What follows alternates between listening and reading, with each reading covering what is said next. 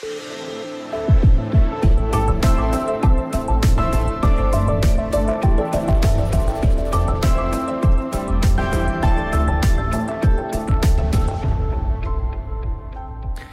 du gik i seng kl. 23 i aften, så først er stået op nu, så har du gået glip af en hel del omvæltninger i det politiske landskab i Danmark. Summa summarum er der et øh, rødt flertal i Folketinget de næste fire år. I hvert fald rødt, hvis man tæller radikale venstre, Alternativet, SF og Socialdemokratiet med i den bunke. Og de nordatlantiske mandater, som lige nøjagtigt er nok til at bringe Rød Blok op på 90. Øh, der er mange kommentarer på sms'en. For eksempel, det var da helt vildt og skørt, at Frank Jensen fik lov at være med til festen. Hvordan er han ikke udelukket fra fester? Er der en, der spørger. Det lagde jeg faktisk ikke mærke til, at Frank Jensen var med til Socialdemokratiets fest. Det lagde jeg mærke til. Gjorde du det? Ja, han stod i mængden. Øh, kameraet fangede ham lige. Han var også med til øh, øh, kommunalfesten for ja, sidste år. Så det er... Øh, han er med til festerne i Socialdemokratiet stadigvæk. Jette fra Milfart skriver, Valgets dom er klar. Alt den snak om mink har skadet Blå Blok. Vælgerne har talt. Mette Frederiksen gjorde det rigtige, er øh, Jettes analyse. Tommy har også skrevet, han skriver, Jeg tænker det stadig er balladen i Venstre, der kostede den valget. Jeg kan se, at Venstre plus deres to tidligere medlemmer, Lars og Inger, har 53 mandater til sammen. Det er tre mere end Socialdemokraterne. Påpeger Tommy, der altså har analyseret på de frafaldende venstrefolk og deres nye partier, sammenholdt med det gamle Venstre, der stadig er anført af Jakob Ellemann. Nu vender vi snuden mod et andet øh, parti, som havde en statsministerkandidat, men fik et øh, dårligt valg. Det konservative Folkeparti, som bløder. De blev jo ellers spået et fremragende valg, og meningsmålingerne var helt op omkring 16 procent, men så ramte den ene møghistorie efter den anden partiformand Søren Pape Poulsen, og det endte med et øh, valg på 5,5 procent, altså 10 konservative mandater. Dermed også en tilbagegang i forhold til det valg, der var for 3,5 år siden. Per Larsen er folketingsmedlem for de konservative. Godmorgen. Godmorgen. Hvad er din reaktion på jeres øh, valgresultat? Jamen, det er selvfølgelig øh, altid øh, ærgerligt at gå tilbage, og specielt når man har haft øh, nogle meget fine meningsmålinger, øh, som, øh, som så, ja, så bliver man jo en lille smule skuffet. Men vi har jo set det komme her hen igennem valgkampen, og vi er jo sådan set øh, faldet det meste af 10 procent øh, i, i løbet af den her valgkamp, og vi plejer jo ellers at, at, at vinde nogle mandater i løbet af valgkampen. Så det er jo, øh, ja, det er virkelig en ærgerlig situation. Hvordan havde du det i går aftes? Jamen, det er jo altid spændende, når man er opstillet. Altså, øh, jeg havde jo sådan lidt frygt for, om vi i det hele taget fik et mandat her i Nordjylland. Og det ville jeg synes var ganske forfærdeligt, fordi vi har prøvet det øh, fra 15 til 19. Der havde vi ikke noget øh, folketingsmedlem i Nordjylland. Og det er ganske uhensigtsmæssigt, når at, øh, ja, altså der bliver langt til Christiansborg, hvis ikke man har et siddende folketingsmedlem. Og vi har jo rigtig mange byrådsmedlemmer, og vi har en kæmpe stor øh, regionsrådsgruppe, også med syv mandater. Så der er behov for, at man ligesom har den der connection til Christiansborg. Nu får I så et øh, mandat, øh, men du er jo ikke sikret en, en plads i Folketinget. Der er mange, der godt kunne tænke sig det. Nu er det jo så spændende, når de personlige stemmetal kommer. Hvordan har du det med, at, at der også er spænding om din egen politiske eksistens nu? Ja, men sådan er det jo altid. Så det er ikke noget nyt. Altså, der er jo 10 kandidater på listen, og alle har ført uh, valgkamp, uh, og, og, og så må vi se, når nu at de personlige stemmer de bliver talt op. Men uh, på det valgsted, hvor jeg var, der stod der Per Larsen på en del af den. Okay, nå, det lader du godt mærke til. ja. Per Larsen øh, også kendt som sundhedsordfører under coronaen, og du har sådan været en, en markant skikkelse i partiet, øh, så det kan godt være, at du får fire år mere. Men så skal man så genrejse sig efter det her, som ikke bare er et nederlag, men også sådan en image-ting, øh, som måske ikke er gået sådan helt vildt godt. Hvad skal I gøre nu for at komme videre i partiet? Jamen, øh, det er klart, at øh, vi skal selvfølgelig lige have, have øh, kigget på, hvordan det kunne gå så galt. Og, øh, og så skal vi føre noget Hvordan politik. kunne det det? Ja, men altså, der er jo flere årsager til det, hvis man sådan... Øh, altså, jeg tænker jo lidt... Øh, eksempelvis var Lars Løkke jo givet øh, meget undertippet. Han startede med meningsmålinger, den, den gang vi gik ind i valgkampen, på noget, der lignede 1,7 procent, og han, øh, eller de øh, landede jo meget højere. Og så har vi også øh, Inger Støjberg, som jo også har fået et øh, rigtig flot valg. Og, øh, og de to ting, de betyder i hvert fald noget, fordi det er helt klart, at de har taget nogle af vores mandater eller vores stemmer. Og så, og så har det altså også været en, en del negativ omtale af vores partiformand, øh, og det øh, har jeg selvfølgelig heller ikke øh, været med til at, at give os flere stemmer. Hvordan har du haft det med, med de historier, som har belastet Søren Papes øh, statsministerkandidatur? Jamen, jeg har selvfølgelig syntes, at det har været ganske urimeligt, at øh, personlige forhold, altså øh, noget i forhold til ens familie og sådan noget, altså det har øh, skulle fylde så meget. Fordi jeg synes jo, at øh, det mest af alt handler om politik, og den politik, som vi vil føre, og den måde, som man vil drive land på, øh, frem for øh, nogle personlige ting. Og det, det, det er jo ganske ærgerligt, og specielt når det så rammer lige midt i en valgkamp. Øh, øh, og, og så har jo på den måde en stor pris. Søren Pape Poulsen, han havde faktisk fået spørgsmålet i går, om det her betød, at øh, han var færdig som formand. Der var en, der helt, helt seriøst spurgte mig på vejen herind, går du af som formand? Så spurgte jeg. Så sagde jeg,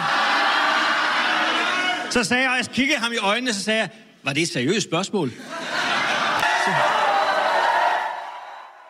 det lyder klart, som om han stadig har opbakning af partiet. Er det også øh, dit indtryk, Per Larsen, at der er ubetinget opbakning til øh, Søren Pape Poulsen som konservativ formand? Jamen, det er der slet ikke nogen tvivl om, og, og selvom at vi nu har mistet to mandater i forhold til valgresultatet i 2019, øh, Øh, så skal man jo øh, bare huske på, at partiet er jo vokset med Søren, også selvom vi er gået lidt tilbage. Øh, vi var faktisk nede og, og kiggede lidt til spærgrænsen, dengang Søren han trådte til som formand, så derfor har det jo været, været udmærket med hans formandsperiode, og jeg ser bestemt heller ikke nogen grund til at, at, at flytte rundt på det. Altså uanset næsten hvilken politiker man spørger, så siger de alle sammen, at Søren Pape er en flink fyr, men altså det, som nogen jo har stillet spørgsmål ved i valgkampen, er, hvorvidt han er en potentiel statsminister for Danmark. Når der nu er valg igen om fire år, kunne du så se, at jeg går til valg med Søren Pape som statsministerkandidat en gang til? Øhm, det kommer jo fuldstændig an på partiets størrelse, og hvordan det, det kommer til at gå i den her periode. Men, men øh, altså, jeg har jo helt øh, sikkert øh, tillid til, at sådan han kunne blive en øh, fremragende statsminister, hvis det var sådan, at det kom til at, at blive aktuelt. Men, men øh, det er jo sådan noget, som vil vise sig i løbet af den her periode, hvordan det, altså nu bliver det jo et meget anderledes folketing, end det vi har været været til.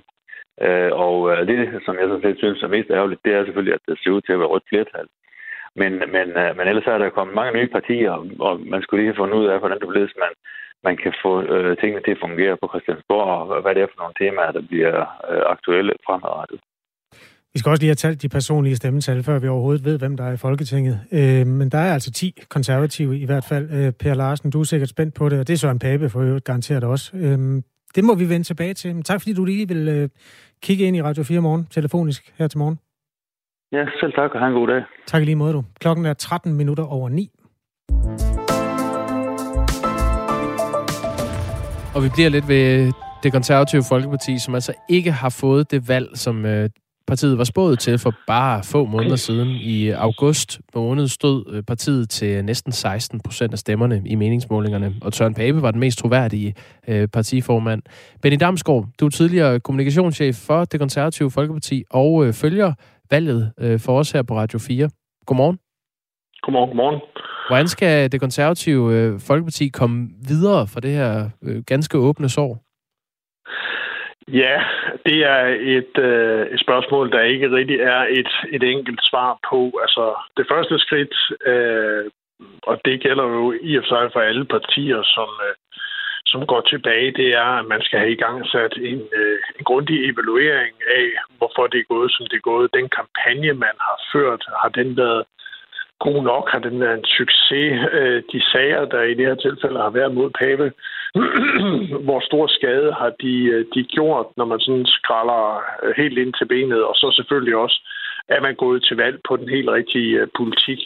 Det er først, når man har svaret på, på de tre meget centrale spørgsmål, at man, man reelt set kan begynde at at bygge op derfra, fordi så finder man ud af, hvor, hvor problemet er. Men grundlæggende, så, så er det jo nok en, en, øh, en kombination af, af politikken, som har nok været for ambitiøs i forhold til at gå efter statsministerposten, altså den har været for højorienteret, og så har det jo øh, har det været, at øh, man har haft en lang række sager omkring Papes person. Det er nok der, at, at hoved, øh, forklaring på partiets noget skuffende resultat ligger. Og, og de to ting er, ja, er nok noget, man er nødt til at, at få kigget på. Men det er jo svært ikke at forbinde øh, den nedgang i meningsmålingerne, konservative har haft de seneste par måneder, og så frem til det her øh, dårlige valgresultat. Øh, det er svært ikke at forbinde det med øh, Søren Pape Poulsens person og de møgsager, der har klæbet til ham. Den ene efter den anden. Øh, særligt Ekstrabladet har, øh, har kørt en, en del historier om ham og hans mand, øh, nu eksmand. Altså, hvordan, ja. hvordan skal sådan en, en figur som Søren Pape Poulsen øh, få vasket det af, når det nu er det, der har kostet en del af vælgeropbakningen? Ja, altså hvis man kigger på de sager, altså der er ingen tvivl om, at der, der er i hvert fald en direkte sammenhæng mellem nedgangen i Søren Papes øh, politiske eller personlige popularitet og troværdighed, og så og så partiets øh, meningsmålinger. De to kurver følger, følger fint hinanden, så man kan så det, er, det er jo ikke på nogen måde en, en, en skæv analyse at sige, at der er en sammenhæng mellem, mellem de to. Men altså, hvis man kigger på, på sagernes substans, altså, så, så vil det i mange andre sammenhænge være sager, som øh, på nær måske øh, spørgsmål, hvor han sammenlignede øh, øh, Grønland med Afrika på, på is, at, at den sag, der var omkring det, altså derudover så har hovedparten af de sager omkring ham Øh, været relativt små i en sådan en politisk sammenhæng. Det har mere været, at de har været håndteret relativt skidt. Altså, de har fået lov til at vokse så store, fordi man ikke rigtig har for, for partiet og fra Søren Pape side har ville gå ind for eksempel at sige undskyld, som man normalt gør fra politisk hold, når man bliver fanget i at lave en fejl, så siger man undskyld for at forsøge at komme videre. Der har man været meget sådan, tilbageholdende med for alvor at gå ind og, og bruge de, de øh, mekanismer og redskaber, som man generelt bruger i krisekommunikationen til at, at få lukket sagerne og komme videre, så du kan begynde at, at tale politik. Så, så det er ikke så meget sagernes substans, mener jeg i hvert fald. Det er mere håndteringen af sagerne, som har gjort, at det er blevet så stort et, et problem, øh, som, som det har været. Og, og så er vi over i mere et spørgsmål omkring, er det de rette rådgiver, han har, og, det, og det, har han den rette tilgang til det her spørgsmål. Og bare lige helt kort, Benny Damsgaard, du har jo været kommunikationschef for det konservative Folkeparti, og ved et og andet om, hvordan man skal håndtere sådan noget. Blandt andet, da øh, Lars Barfod var nødt til at gå af som formand, og så kom netop Søren Pape.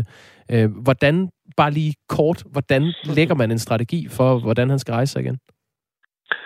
Jamen altså, man er nødt til at, at analysere frem til, hvorfor det er gået, som det er gået, og så øh, altså, hvad er årsagen til det skidte valgresultat, og så øh, og så lægge en strategi med nogle tydelige, klare politiske budskaber, og også en strategi, hvor man fra Papes side får ryddet op i al den personlige kritik, begynder genopbygningen af hans personlige popularitet. Og det sidste er på ingen måde øh, nemt, og det kommer til at tage lang tid, men, men det er forudsætningen for, at det kan begynde at gå frem igen, hvis man går til valg med Pape næste gang, og det kan man godt stille spørgsmålstegn med. Det sagde Benny Damsgaard, som følger valget for os her på Radio 4, og er tidligere kommunikationschef for øh, det konservative Folkeparti.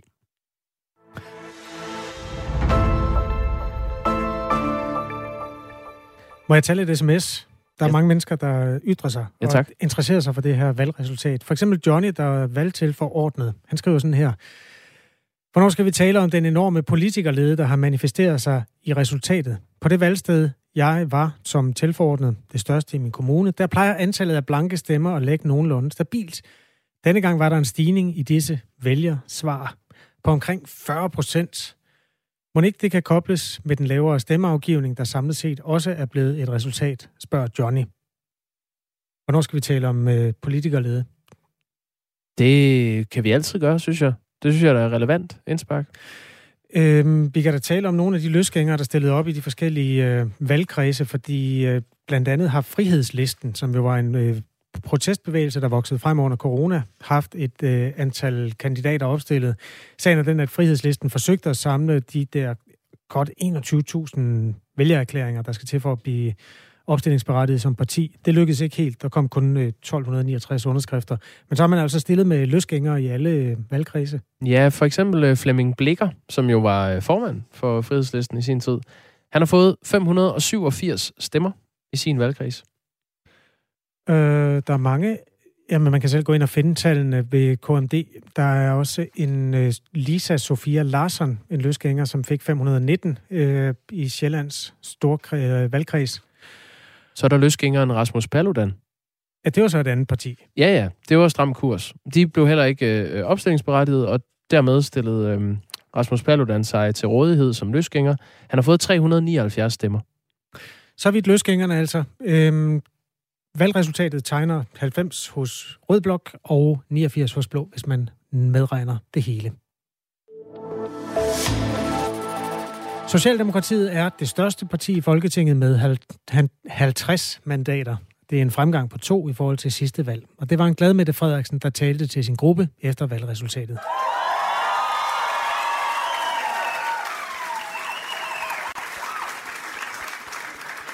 Socialdemokratiet, vi har fået det bedste valg i mere end 20 år. Rød Blok har altså flertal med 90 mandater, og alligevel indgav Mette Frederiksen regeringens afsked i sin tale, efter at valgresultatet var kendt. Det står også klart, at der ikke længere er et flertal bag regeringen i dens nuværende form. Derfor vil jeg i morgen indgive regeringens afskedsbegæring til hendes majestæt dronningen. Socialdemokratiet gik til valg på at danne en bred regering. Hvis et flertal af partierne peger på mig som kongelig undersøger, så vil jeg afsøge, om det kan lade sig gøre. For det er det, der vil være godt for Danmark. Her til morgen talte vi også med en anden socialdemokrat, nemlig Benny Engelbrecht fra Socialdemokratiet. Og selvom det var ret spændende, om Rød Blok ville få flertal, så havde Benny Engelbrecht faktisk en ganske rolig aften i går. Han så det nemlig komme. Jeg tror nok, jeg kom til at sige, øh, hvad sagde jeg, en hel del gange. Fordi øh, jeg fra tidligt på aftenen havde kunne se, at, øh, at Danmarks Radios prognose ikke, øh, ikke så ud til at passe. Øh, det var TV2, som, som endte med at, at ramme ret præcis, må man sige.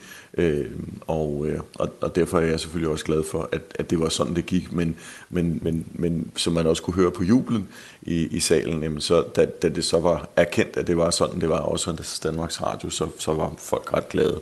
Øh, og det er jo klart, at det, det gør jo selvfølgelig også, at det kommende forhandlingsforløb, øh, hvor øh, nu et, et ret stort flertal har peget på, øh, nuværende statsminister øh, Mette Frederiksen som for, forhandlingsleder, øh, at, øh, at det, det også går nok lidt lettere. Mette Frederiksen besøger dronningen kl. 11 og vil der orientere hende om resultatet. Derefter skal Mette Frederiksen prøve at danne en regering.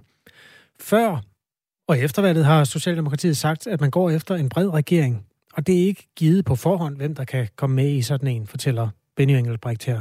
Det er jo sådan, at der er rigtig mange partier nu at gå i regering med, og, øh, og det er også meget tydeligt. Øh, statsministeren i, i den partilederrunde, der, der var i går aftes, øh, jo også fik sagt, at der er altså ikke nogen partier, der er udelukket på forhånd. Der er ikke nogen, der ikke kan være med i, i dansk politik, så lad os tage den derfra. Men hvem vil du helst i regering med af de her, jeg nævnte før? Altså hvis dig, dem, som gerne, ja, dem, som gerne vil være med til at tage ansvar for Danmark, og det er jo det hele øvelsen går ud på. Det er de gået til valg på alle sammen jo.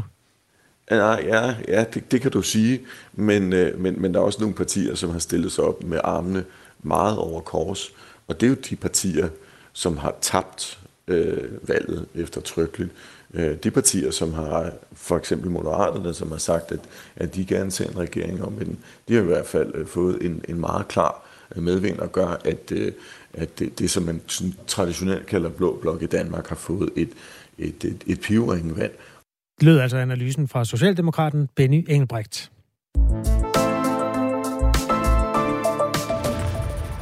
Støttepartiet til øh, Socialdemokratiet Radikale Venstre er gået ni mandater tilbage. Partiet er mere end halveret, har mistet 4,8 procent af stemmerne og ligger på 3,8 procent af stemmerne og syv mandater nu. Øh, Thomas Larsen er politisk redaktør her på kanalen. Godmorgen. Godmorgen. Det var Radikale Venstre, der gav regeringen det her ultimatum om at udskrive valg øh, her i efteråret, hvis regeringen stadig skulle have Radikale Venstres tillid. Men sådan øh, endte det ikke alligevel helt som håbet øh, for Radikale Venstre, altså det her valgresultat. Hvorfor er det gået galt for Radikale Venstre? Det er først og fremmest gået galt, fordi vælgerne simpelthen ikke har kunne forstå det radikale budskab. Vælgerne har ikke kunne forstå, at Sofie Karsten Nielsen det ene øjeblik siger, at øh, det er på tide med et valg, der renser luften, og hun ikke længere har tillid til en magtfuldkommen statsminister, og så i det næste øjeblik øh, erklærer, at hun er klar til at gå ind i en øh, regering med Mette Frederiksen som chef. Jeg tror, det har været sådan en, en kortslutning, en logisk kortslutning i mange vælgeres hoved, og det tror jeg faktisk er den mest afgørende forklaring på, at de radikale har fået det her meget, meget skuffende og meget, meget dårlige valgresultat som den med. En af profilerne fra partiet, Christian Friis Bak, som er øh, tidligere minister og spidskandidat for Radikale Venstre i Nordjylland, øh, siger sådan her til spørgsmålet om, hvorvidt de skal indgå i en regering. Men at det skal være en bred regering hen over midten, det er jo det, vi vil arbejde for. Og, og nu har jeg været med i næsten 40 år i mit parti, og, og vi har nogle gange peget til den ene side, og nogle andre gange til den anden. Vi har været et lille øh, parti, og vi har været et større parti. Det går op og ned øh, for radikale, men vi har altid søgt øh, løsninger, der gik hen over midten. For det er det, der peger fremad.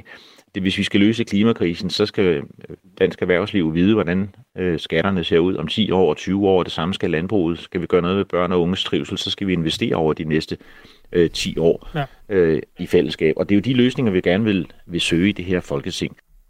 Det virker jo vildt, at vi øh, sidder og snakker om, om radikale venstre skal indgå i en regering, når de lige er blevet mere end halveret og har øh, syv mennesker på tinge her efter valget. Thomas Larsen, hvilken indflydelse tror du, at radikale venstre går hen og får?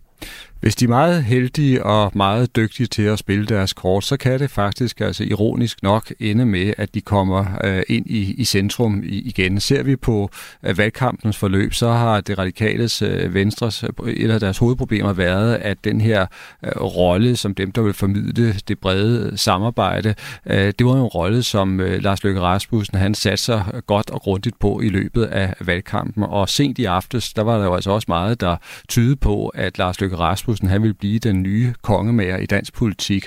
Men altså i sidste øjeblik, der fastholdt Rød Blok jo deres øh, flertal, og det betyder også, at Lars Løkke Rasmussen, han skal nok få en væsentlig rolle i den kommende øh, tid, men han bliver ikke altafgørende. Og der tror jeg, der vil være en mulighed for, at de radikale, de så kan rykke ind og være med til at finde ud af, om der kan dannes en regering hen over midten. Det er jo noget af det, de rent faktisk har øh, skubbet på og håbet på og argumenteret for i løbet af valgkampen. Thomas Larsen, vores lytter Michael, han øh, har en god hukommelse. Han skriver, det er jo opspind, når Socialdemokraterne og Moderaterne siger, at der, de vil arbejde for en regering hen over midten. Hvordan er det muligt, når Lykke har udtalt, at der nødvendigvis må gennemføres en uvildig, dybgående advokatundersøgelse af Mink-sagen, hvis han vil deltage i sådan en regering eller pege på Mette Frederiksen? Det går Mette Frederiksen jo aldrig med til. Nej, jeg vil ikke sige, at det er opspind, at de har peget på, at der skal laves en regering hen over midten, for det har de faktisk øh, sagt øh, mange gange, og det tror jeg også, at de mener, og de bliver i hvert fald også nødt til at demonstrere, at de efterprøver øh, muligheden nu, ellers vil de ikke have nogen troværdighed tilbage. Til gengæld så har vores lytter en rigtig, rigtig god pointe i, at det bliver meget, meget svært, for sagen er simpelthen, at der er flere af dem, der nu skal til at forhandle, der har stillet så mange ultimative krav til hinanden, at de i realiteten har lagt hinanden i benlås, og dermed altså også, i hvert fald hvis man skal tage deres øh, ord for pålydende, forhindre, at der kan dannes en ny regering. Og derfor så forudser jeg altså også nu, at vi kommer til at gå ind i en proces, hvor der er en hel del, der skal til at file på deres ultimative krav, og skal til at klatre ned fra nogle meget, meget høje trætoppe. Det sagde øh, Thomas Larsen, vores øh, politiske redaktør her på Radio 4. Når forhandlingerne nu ser ud til at blive så lange, så er det godt, at vi også har en god lang dag. En øh, onsdag, hvor vi har rullet det helt tunge skyts ud. For eksempel Dagmar Eben Østergaard, vores kollega, som øh, tager over her klokken halv ti det gør I lave? Jamen, øh, vi skal jo øh, selvfølgelig også fokusere en hulens masse på folketingsvalget. Det er det, vi kigger ned i. Vi kigger selvfølgelig også på det her med regeringsdannelsen, som I lige har været omkring her også til slut. Det tegner sig til at blive et øh, svært puslespil, dels med rigtig mange bogstaver, men også mange krav fra de forskellige øh, partier.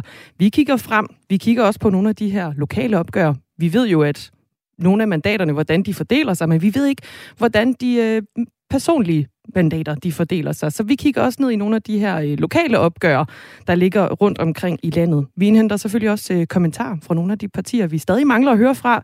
Vi mangler øh, SF, vi mangler også nye borgerlige, og så løber vi også efter Liberal, Liberal Alliance. Alliance. Ja. Men det ser ud til, at det bliver svært. Jeg kan forstå, at de er meget trætte i dag, så det kan være, at det bliver en hård kamp at få nogle af dem med. Men vi forsøger fortsat. Og så er der selvfølgelig også en dronningerunde i dag kl. 11, hvor statsministeren hun møder op hos dronning Margrethe. Og øh, jo officielt egentlig trækker sig, og så skal man jo udpege en ny øh, kongelig undersøger. Det er spændende alt sammen. Det er altså bare et vagtskifte her i øh, studiet, og så fortsætter valgdækningen her på Radio 4. Vi har sendt siden klokken øh, halv seks i morges. Vi fortsætter. Det her det bliver frem til klokken øh, 13. Derefter har vi vores øh, royale program Monarkiet, kulturprogrammet Kreds frem til klokken 15. Så samler missionen op på valget vores eftermiddagsprogram fra 15 til 17. Derefter kører vi valg på Radio 4, de personlige stemmer, altså her optælling af stemmer øh, på plads, og øh, det kan du også følge her på Radio 4 i Aftenradio. Der er nyheder lige nu med Asbjørn Møller. Klokken er halv 10.